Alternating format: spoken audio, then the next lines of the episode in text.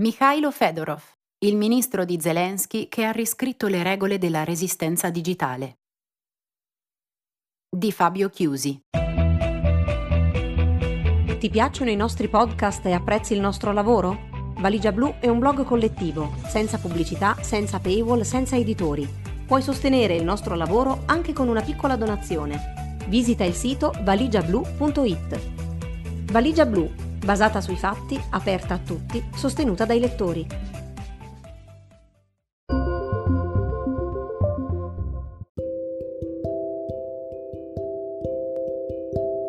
Il volto della resistenza ucraina all'aggressione russa è, lo sappiamo, il presidente Volodymyr Zelensky, si è letto in svariate analisi nei primi mesi dell'invasione che è lui il motivo per cui il piano di Vladimir Putin di conquistare Kiev e l'Ucraina tutta in un blitz è fallito. Lui, con le sue testimonianze e dirette sui social media, il suo sapiente uso delle dinamiche comunicative online, il suo talento di attore consumato, utile ora per infondere forza e speranza nel suo popolo, martoriato dalle bombe e dai crimini russi. Lui, il leader che, affiancato dalla First Lady influencer della Resistenza, ha saputo mutarsi in eroe social, passare da comico che veste i panni di presidente in una commedia tv a un Churchill con l'iPhone, parola di Jonathan Friedland sul Guardian. Zelensky, l'uomo capace di contrastare una buona volta efficacemente la propaganda digitale del Cremlino e così vincere la Information War, che fino al 24 febbraio sembrava dominio esclusivo o quasi di hacker, troll, bot e propagandisti di Putin. Ma se Zelensky è il volto della resistenza, digitale e non dell'Ucraina aggredita, il cervello e la macchina che la pensa e rende possibile è il suo ministro e vice primo ministro Mikhailo Fedorov.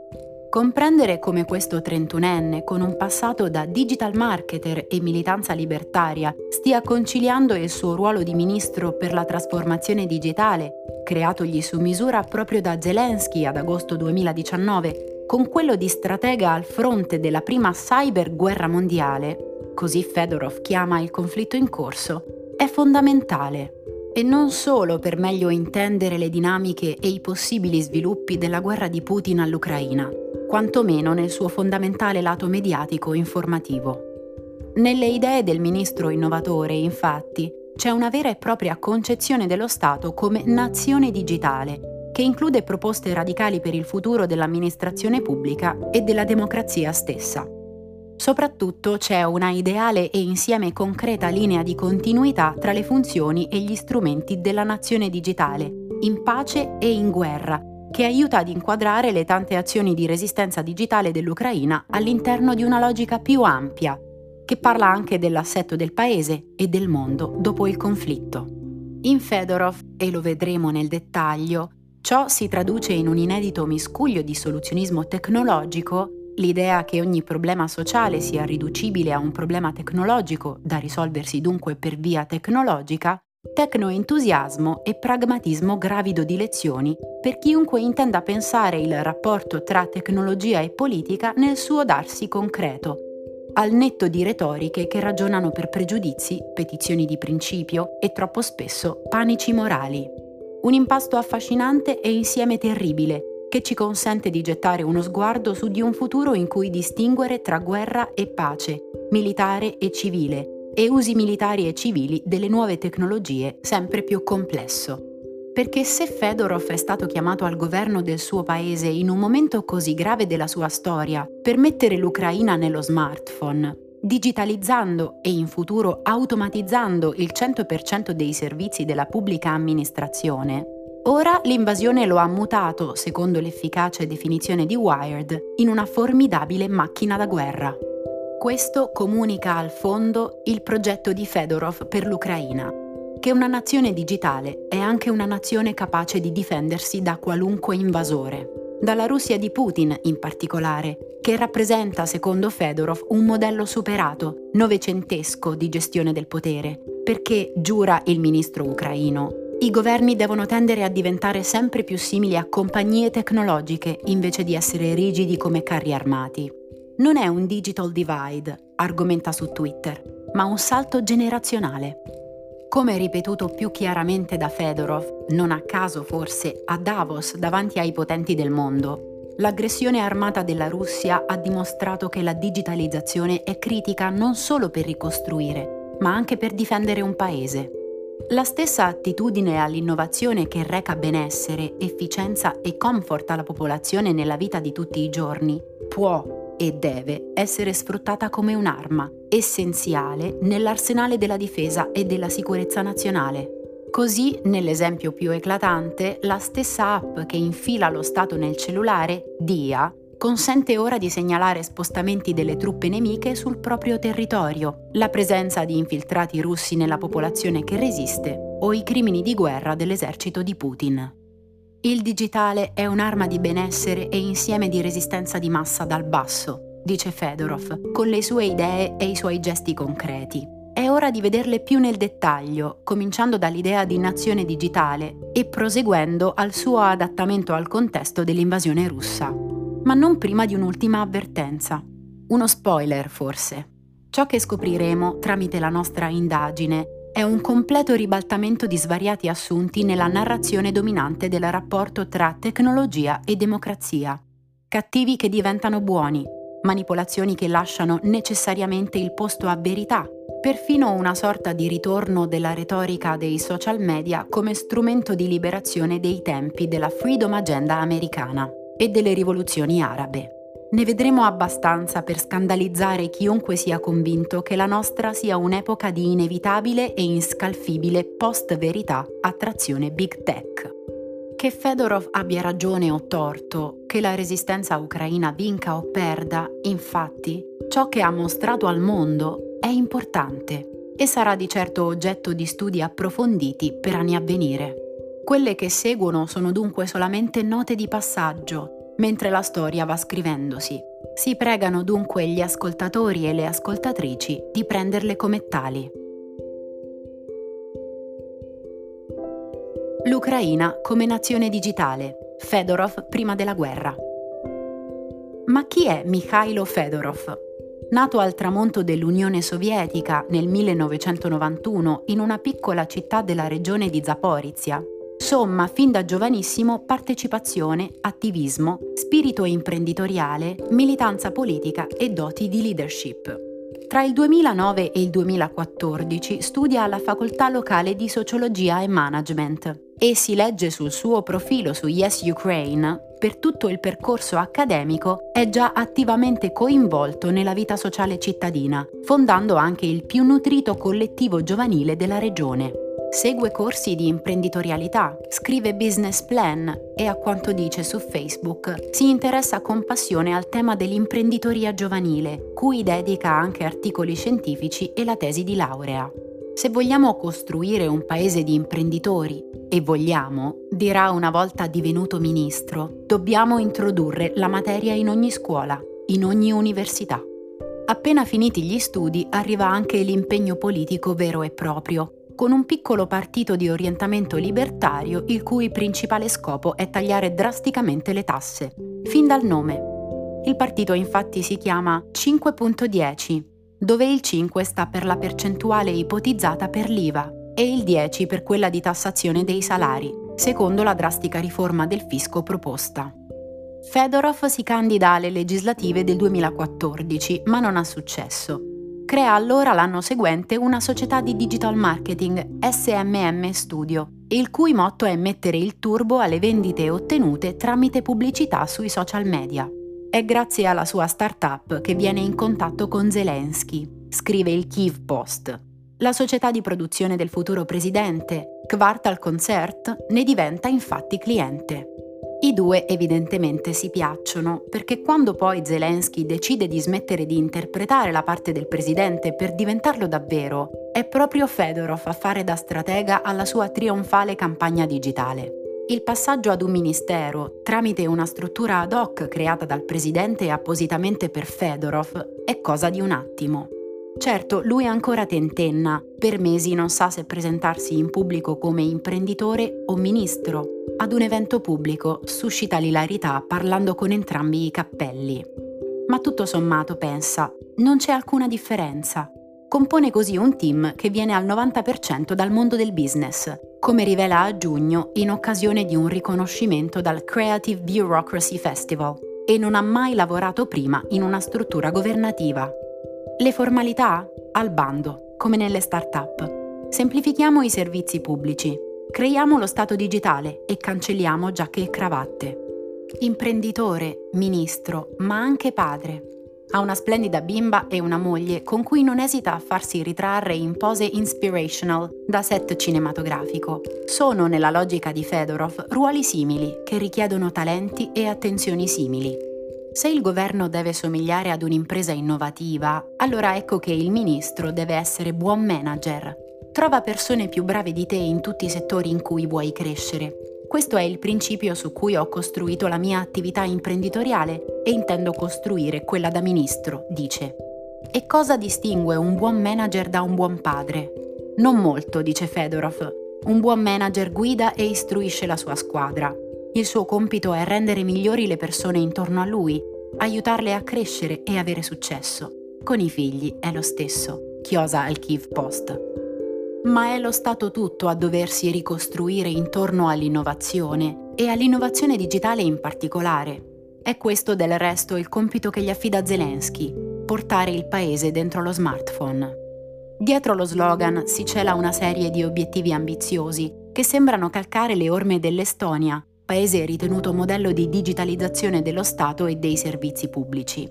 Basta burocrazia e lungaggini di persona, dice Fedorov, i rapporti con la cosa pubblica si devono gestire tutti per via digitale, tramite siti e app, il che comporta naturalmente che tutto il paese deve essere connesso. Basta scartoffie. Lo Stato deve diventare paperless. La documentazione, passaporti, patenti, assicurazioni, identificativi degli studenti, eccetera, interamente smaterializzata. Basta Stato anche.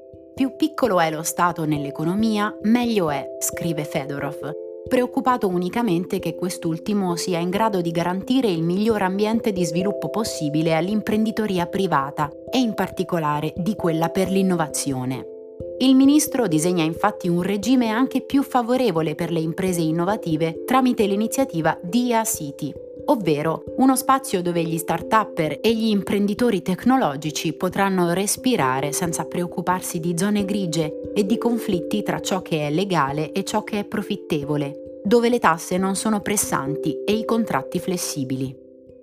È del resto, a suo dire, l'impresa, e l'impresa tecnologica in particolare, il modello di governance di una democrazia efficiente e funzionante nel XXI secolo. Il governo, dice nel suo intervento a Davos, deve diventare flessibile e mobile come una compagnia tecnologica.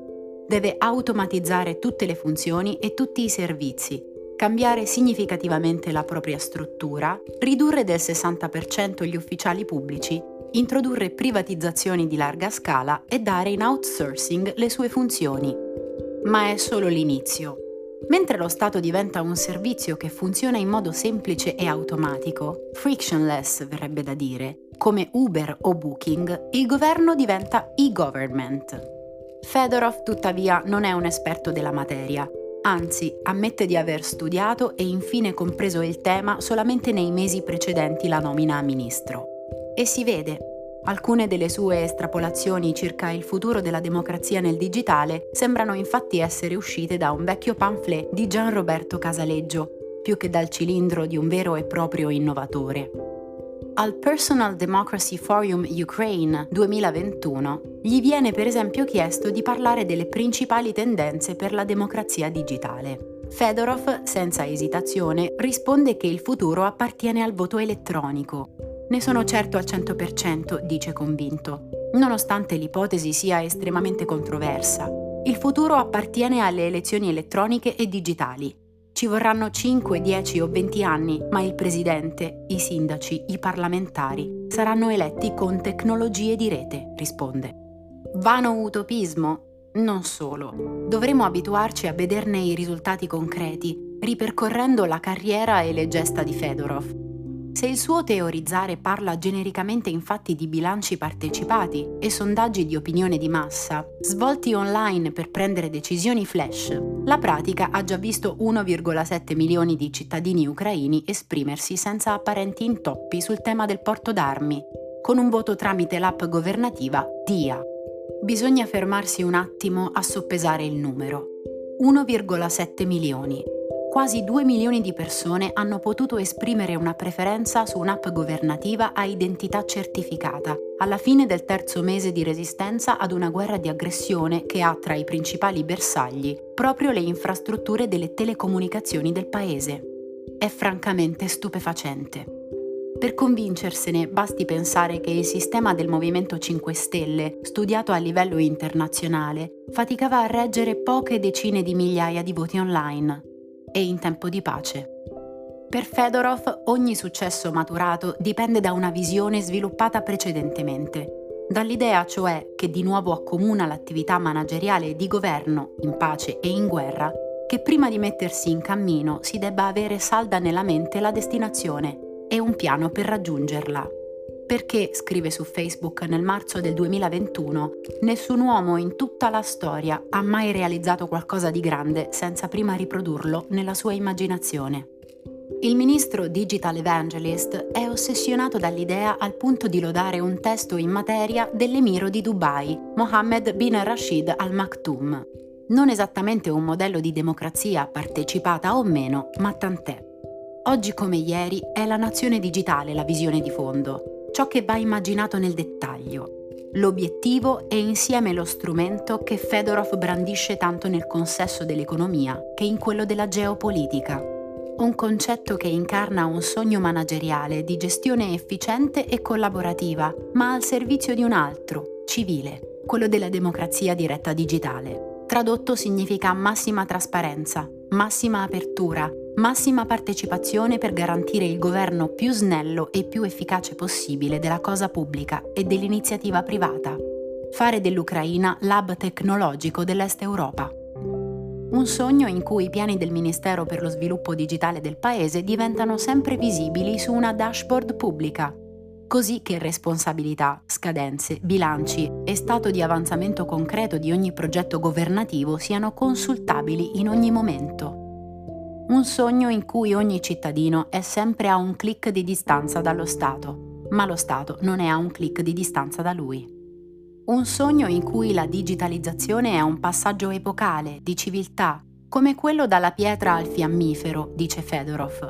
Un mutamento radicale degli strumenti per ottenere un risultato, al punto che tramite i nuovi strumenti digitali la corruzione che grava sul paese, lungi dall'essere un ostacolo, verrà a sua volta inevitabilmente abbattuta. Perché questo, tutto sommato, interessa al ministro più giovane del governo ucraino in perfetta posa da maker. Portare risultati, essere ricordato tra tutti i ministri come quello più efficiente. La nazione digitale al fronte della prima cyberguerra mondiale. Il 24 febbraio segna una cesura storica, secondo Fedorov. Con la sua aggressione totale e indiscriminata del territorio e della sovranità ucraina, Putin compie un salto di qualità rispetto alle pur mai sopite ostilità nel Donbass degli anni precedenti e inaugura una nuova era.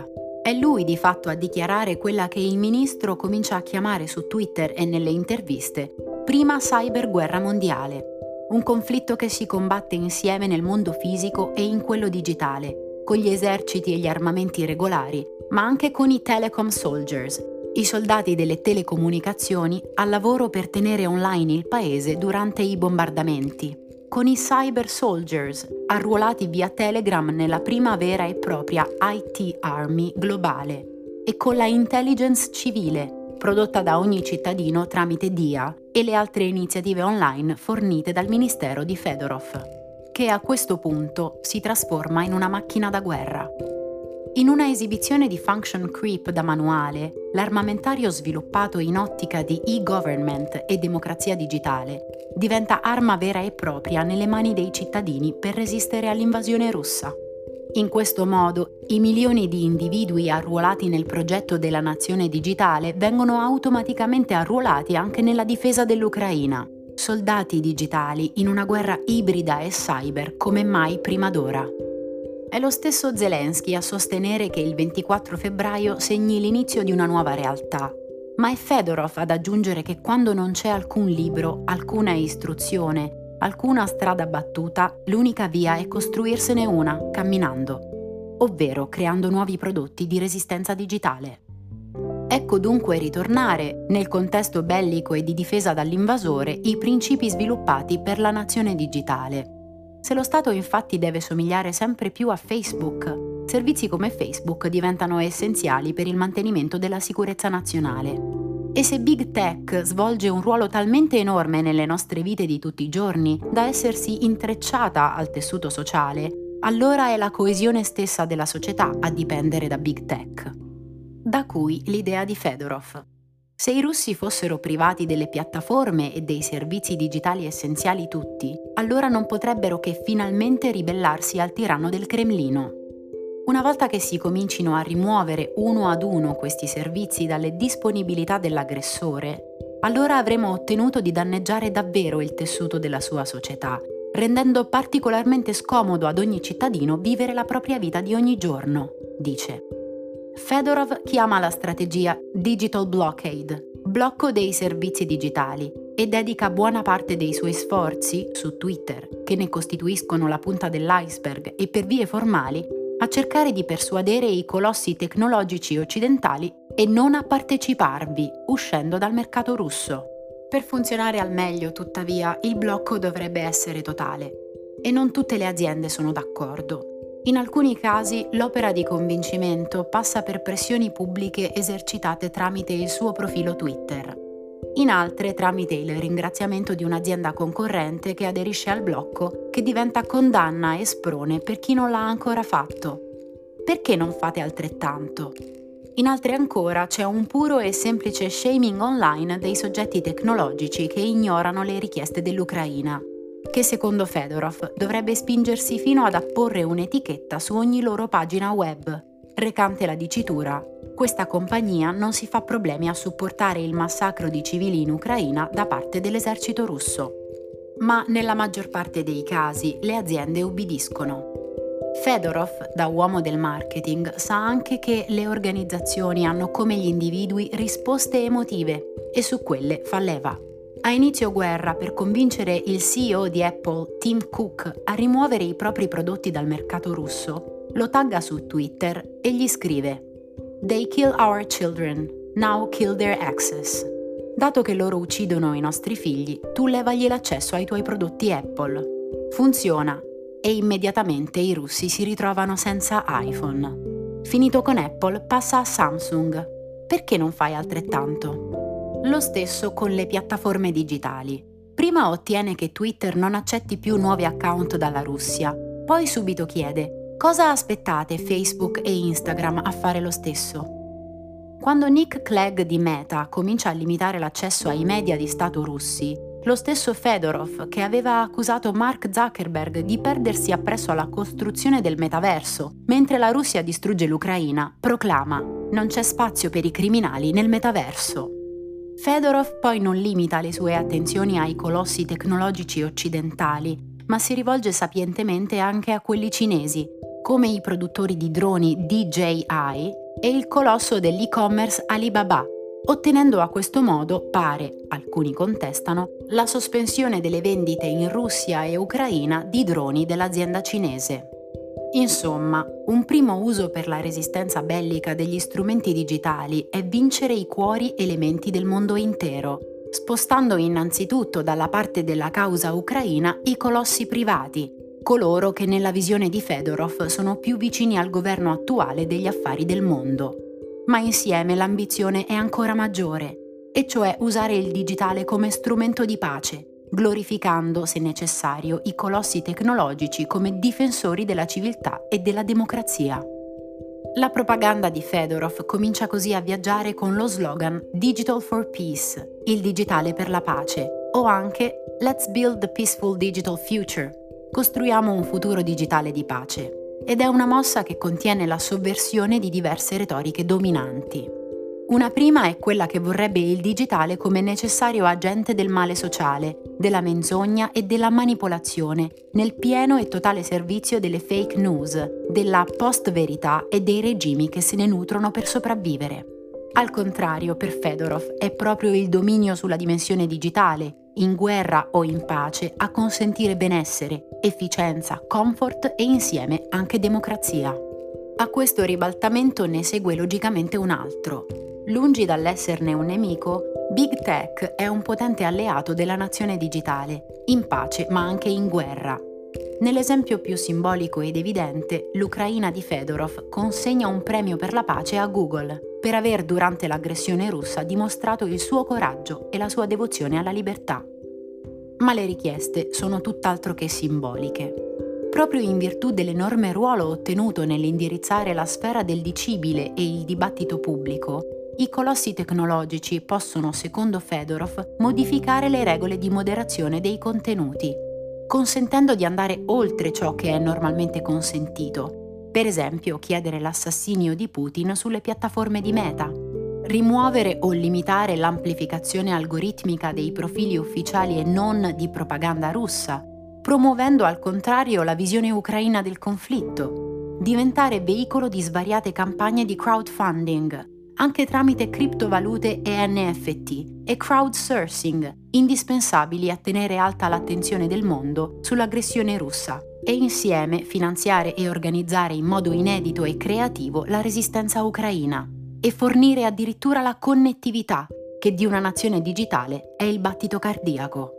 Il che spiega il rapporto stretto, forse troppo, tra Fedorov e Elon Musk, che tramite il suo servizio di connessione satellitare Starlink, richiesto dal ministro di nuovo in un ormai celebre scambio via Twitter, ha tenuto e tiene online circa 150.000 ucraini e dunque diverse città altrimenti sconnesse a suon di bombardamenti alle infrastrutture critiche del paese. Non ultime Borodianka, Irpin e Bucha.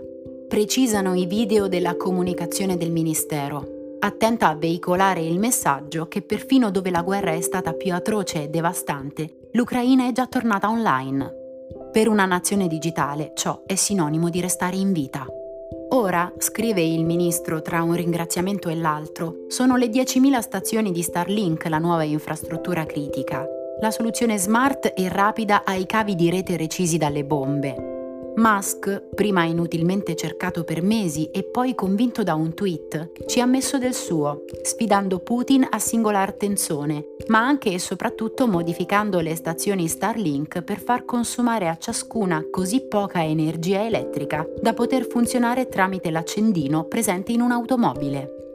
Anche Starlink è finita sotto cyberattacco russo, ma resiste anche in tempo di guerra l'Ucraina resta sempre online, esclama trionfante Fedorov, mentre dedica NFT a Musk, stringe affari col fratello Kimball, già in ottica di ricostruzione post-conflitto, e proclama, in un eccesso di vicinanza, endorsement ai progetti di conquista e rivoluzione di Twitter da parte del fondatore di Tesla.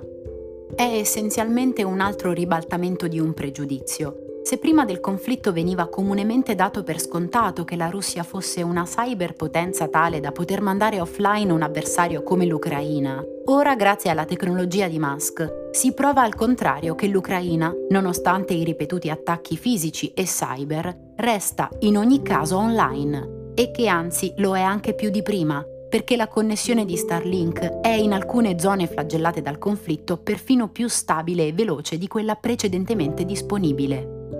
Da stratega della comunicazione digitale, Fedorov conosce bene l'importanza di alternare i registri, sommare indignazione e richieste concrete a derisione, meme e forme creative di attivismo. Musk diventa così al contempo il referente di campagne di trolling istituzionale, come quella che vorrebbe mandare Putin su Giove, dove c'è un sacco di terra libera da conquistare e soprattutto ingenti riserve di gas, è un tassello operativo essenziale nel farsi della resistenza digitale, giorno dopo giorno. Resistenza che Fedorov saggiamente dettaglia di continuo. Oggi Starlink ha reso possibile operare due cliniche mobili a Irpin. Oggi una nuova stazione è stata sufficiente a dare energia a cinque villaggi nella regione di Chernigiv e via dicendo. E dire che tutto era cominciato al solito con lo shaming. Mentre cerchi di colonizzare Marte, la Russia sta cercando di occupare l'Ucraina, aveva scritto Fedorov nel famoso tweet con cui ha poi ottenuto l'uso di Starlink, in parte anche grazie ai fondi USAID. Mentre i tuoi razzi atterrano con successo dallo spazio, i razzi russi attaccano i civili ucraini. Ora sono i droni ucraini a colpire bersagli russi, anche grazie alla connettività fornita da Starlink. Per molti un passaggio cruciale nelle dinamiche del conflitto. L'esercito più grande del mondo è un esercito digitale. In nessun campo, tuttavia, il ribaltamento delle convinzioni dominanti operato da Fedorov è più evidente che in quello del contributo dei social media all'attivismo democratico, anche in contesti di resistenza a un'aggressione militare, fisica e cyber. È qui che la nuova realtà dipinta da Zelensky e Fedorov prende corpo e rivela il suo fondo soluzionista, tecno-entusiasta e insieme pragmatico al servizio della resistenza democratica. Si prenda per esempio un video propagandistico condiviso dal ministro via Twitter lo scorso 24 maggio.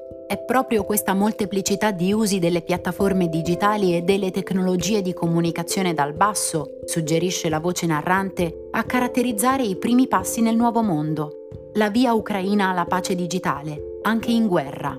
Per la prima volta nella storia, proclama, puoi costantemente fare a pezzi la propaganda russa puoi far prosperare il tuo paese nel digitale. Per la prima volta al mondo vengono date armi alle persone e queste le prendono. Si dice, echeggiando la controversa retorica di Zelensky sugli armamenti come strumento di pace e sicurezza. Persone che hackerano, scrivono codici, fanno la guerriglia digitale, creano, prosegue il video. Sono milioni e c'è perfino Musk. Risultato? È l'esercito più imponente di sempre. Ci sono diversi aspetti problematici in queste affermazioni, su cui torneremo, ma qui intanto è indispensabile spiegare cosa motivi tanto entusiasmo, cosa giustifichi la credenza diffusa secondo cui grazie alle nuove tecnologie arruolate alla causa della resistenza ucraina è possibile battere finalmente Putin al suo stesso gioco, quello della propaganda. La risposta sta nella somma di attività e iniziative di mobilitazione scatenate da Fedorov a partire dal 24 febbraio e naturalmente nella straordinaria risposta del pubblico non solo ucraino ma di buona parte del globo. Diverse attività riguardano modi creativi per mantenere alta a livello internazionale l'attenzione sull'aggressione subita dall'Ucraina e finanziare la resistenza degli aggrediti. Tramite la piattaforma United24 promossa da Zelensky, per esempio, l'Ucraina raccoglie 25 milioni di dollari in donazioni in una settimana, che diventano oltre 36 dopo la seconda. Con la campagna Aid for Ukraine, inoltre, si mira a raggiungere il mondo del cripto e incoraggiare versamenti in criptovalute o addirittura a donare o comprare NFT, non fungible tokens, anche da autore, per esempio, di alcuni dei principali sviluppatori del mondo del gaming. A volte, per invitare a contribuire, si ricorre all'estetica e ai meme propri di quel mondo, come nella collaborazione con Everstake, che mischia crypto, crowdfunding e rap. Invest in peace, bro, that's what we cool. Invest in peace, bro, it feels so good. Canta il materiale promozionale della campagna. I contributi, come detto, non sono mancati ma concentrarsi sul mero aspetto monetario sarebbe un errore. Più importante infatti è sottolineare l'ennesimo ribaltamento dei pregiudizi digitali operato da Fedorov, questa volta per il mondo del cripto. Considerato comunemente e non senza ragione un covo di speculatori interessato al proprio conto corrente virtuale più che al benessere del pianeta o della collettività, il mondo del cripto diventa invece nella narrazione di Fedorov una comunità di resistenti e attivisti pro-democrazia, parte integrante di ciò che i libri di storia scriveranno sul conflitto. E anche questa volta la dimostrazione è pratica, ripetuta sistematicamente e soprattutto legata a doppia mandata ad un'idea di trasparenza totale che dovrebbe divenire, insieme a parole come coraggio, verità, libertà e creatività, tratto distintivo dell'operare ucraino sul digitale. Periodicamente infatti Fedorov illustra, tweet dopo tweet, i risultati concreti ottenuti tramite le donazioni, in criptovalute e non. Ecco 13 veicoli corazzati nuovi di fiamma, comprati grazie alle criptodonazioni. Sono 100 dall'inizio del conflitto. Ecco i droni, gli occhi per l'esercito ucraino con cui la resistenza, secondo Fedorov, vedrà e distruggerà ogni nemico. Ecco 5.000 maschere antigas. Ecco 3 veicoli ATV. Ecco 31 strumenti di rilevazione termica. Smart Optics Today, Big Victory Tomorrow, twitta il ministro. Insomma, Fedorov è molto attento a mostrare le conseguenze concrete dei gesti di solidarietà all'Ucraina espressi tramite le campagne digitali. È un'altra inversione radicale. L'attivismo online, per anni relegato a slacktivism, in senso peggiorativo, ossia attivismo da click e da divano, porta ora, prove alla mano, a contributi concreti ed essenziali per difendere la democrazia e l'Ucraina contro la dittatura dell'invasore Putin. Il mondo del cripto può salvare vite umane, scrive Fedorov. Di più, con ogni donazione in criptovaluta si può aggiungere un ulteriore chiodo alla bara del totalitarismo, proclama il ministro, un contributo a salvare il mondo libero dalla schiavitù. È un filo rosso, tenue ma da rilevare, che attraversa tutte le campagne di attivismo digitale per la resistenza ucraina. Questa idea che siano tecnologie a risolvere problemi sociali e politici, perfino dovuti a una guerra di aggressione. Si pensi alla glorificazione di una chatbot Telegram come Ivorog, nemico elettronico, che consente a qualunque cittadino ucraino abbia fatto l'accesso sull'app governativa DIA di segnalare hardware militari, truppe, criminali di guerra e collaborazionisti in pochi clic alle autorità ucraine. Per Fedorov è una soluzione efficiente e creativa per sconfiggere i russi o anche uno strumento efficace di intelligence pubblica, public intelligence. Altro concetto che andrebbe al contrario problematizzato, dato che il rischio di mutare l'app in uno strumento di delazione è elevatissimo. E che accade a chi fosse segnalato erroneamente dai 300.000 coraggiosi partecipanti come collaboratore del nemico russo tramite la chatbot? Anche queste valutazioni sono condotte in modo trasparente, Insomma, tra civil intelligence raccolta dal basso per via digitale e civiltà del sospetto, il passo resta breve, nonostante la nobile causa. E certo tutto questo comporterà un volume inedito di prove, raccolte da semplici cittadini anche tramite il sito e dalla comunità dell'Open Source Investigation, per individuare, e si spera un giorno punire, crimini di guerra ma andrebbe comunque compreso più a fondo se sia davvero una buona idea trasformare ogni cittadino in un soldato, pur se virtuale, e fare di ogni strumento della nazione digitale una vera e propria arma da impiegare in guerra. Guerra moderna, soluzioni innovative, app del governo, vero strumento di warfare, riassume Fedorov, nell'ennesimo tweet che sembra rubato a un TED Talk. Eppure la giovane mente della propaganda digitale ucraina non ha alcun dubbio. Le armi digitali vanno usate da tutti e subito, anche tramite Ivorog, che per il ministro è diventata un'arma digitale a disposizione di ogni ucraino nei territori occupati, in cui ogni post diventa un colpo e ciascuno dei tuoi colpi in questo bot significa un nemico in meno, aggiunge in pura vena soluzionista su Time, la resistenza digitale, insomma, ha una mira infallibile. Non solo, tutte queste forme di resistenza digitale insieme rappresenterebbero, secondo quanto detto da Fedorov sempre a Time, la dimostrazione che questa guerra è stata il cambiamento più radicale nella warfare dalla seconda guerra mondiale, quantomeno in Europa. Anche nella cyber war, aggiunge, abbiamo cambiato il manuale da un giorno all'altro. Che sia vero o meno sarà materia per gli studiosi negli anni a venire, ma già ora non si può fare a meno di segnalare qualche aspetto problematico dell'impalcatura digitale costruita da Fedorov a difesa dell'Ucraina, a partire proprio dalla mira della resistenza e dalle tecnologie usate per acuirla. Il riconoscimento facciale va alla guerra, dentro il lato oscuro di Fedorov che Fedorov non si facesse molti problemi ad adottare soluzioni biometriche era chiaro fin da prima del conflitto. L'app del governo, DIA, vanta infatti una funzione di autenticazione tramite un battito di ciglia, ma applicare il riconoscimento facciale in contesti bellici rappresenta un inedito salto di qualità, specie quando la tecnologia adottata è quella a dir poco controversa di Clearview AI.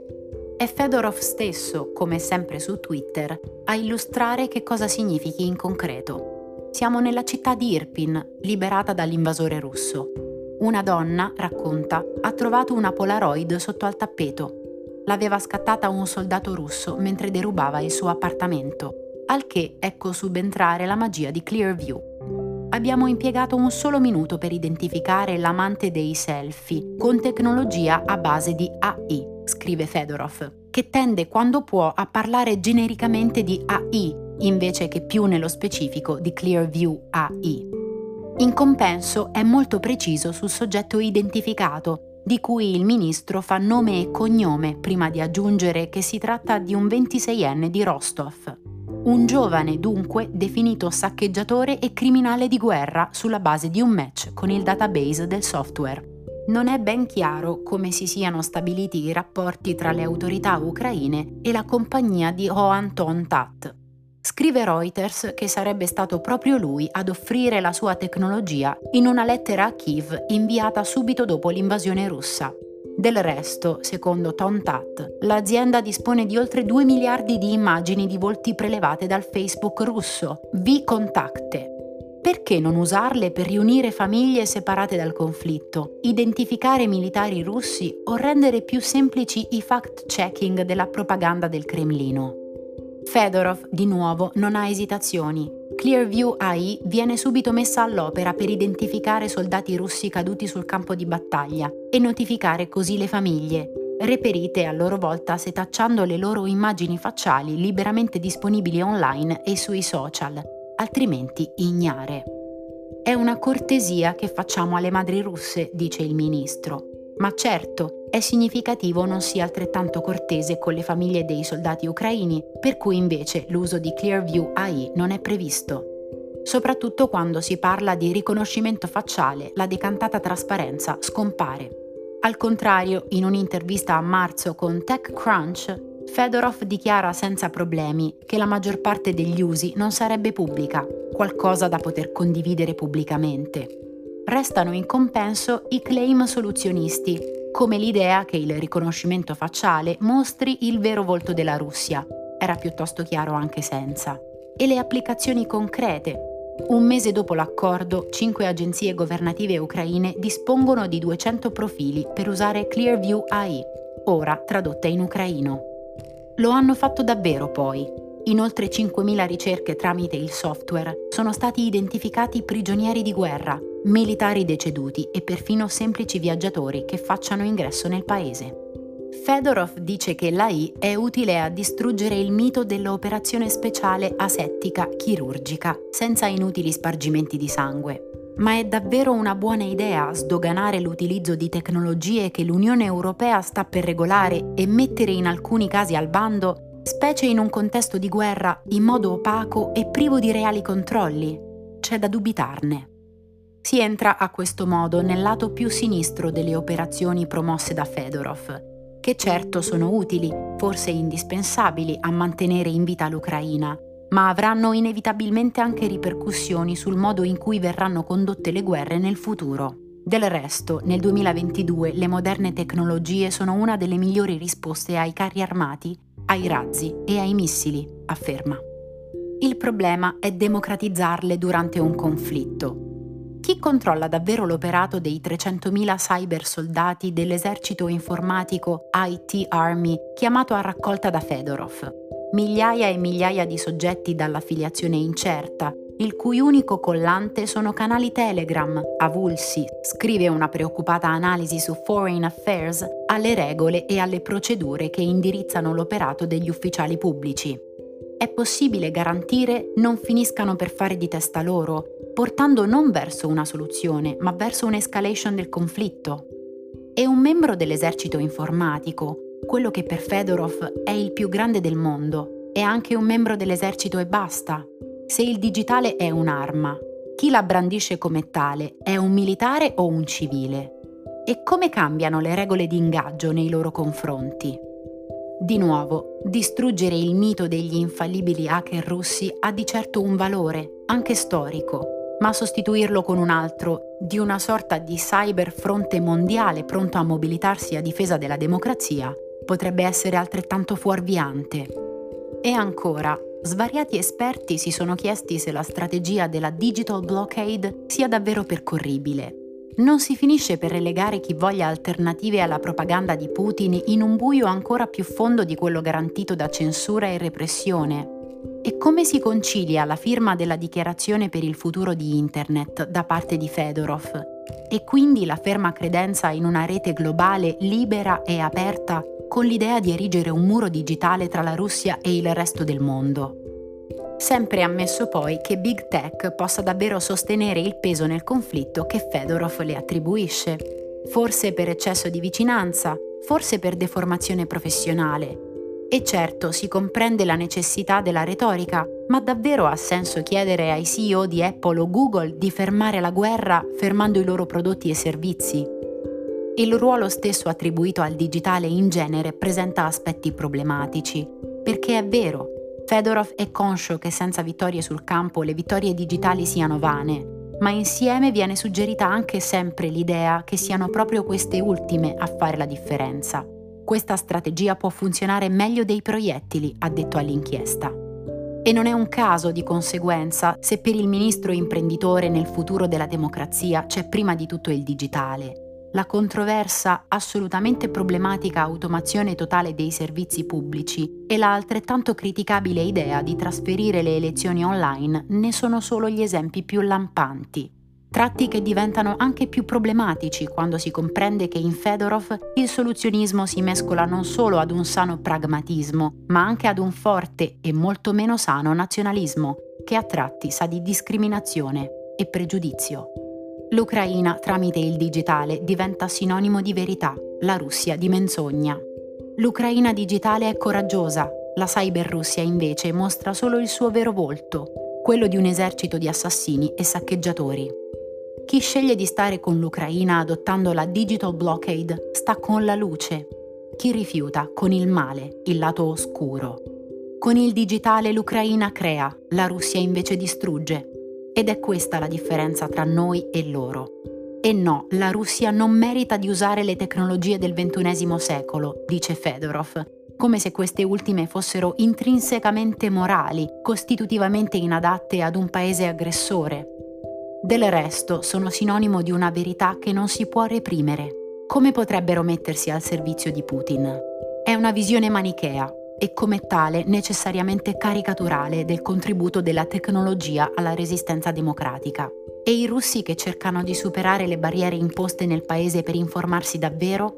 E i giornalisti indipendenti che ancora cercano di dire qualcosa di vero da dentro il paese?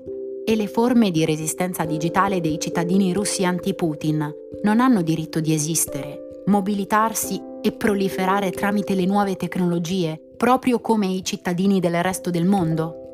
Domande complesse, prive di risposte, che per il momento è bene limitarsi a formulare.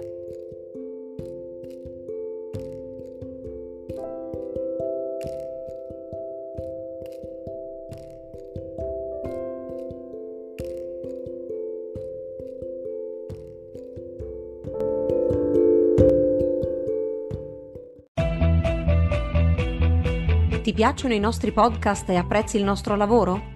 Valigia Blu è un blog collettivo, senza pubblicità, senza paywall, senza editori.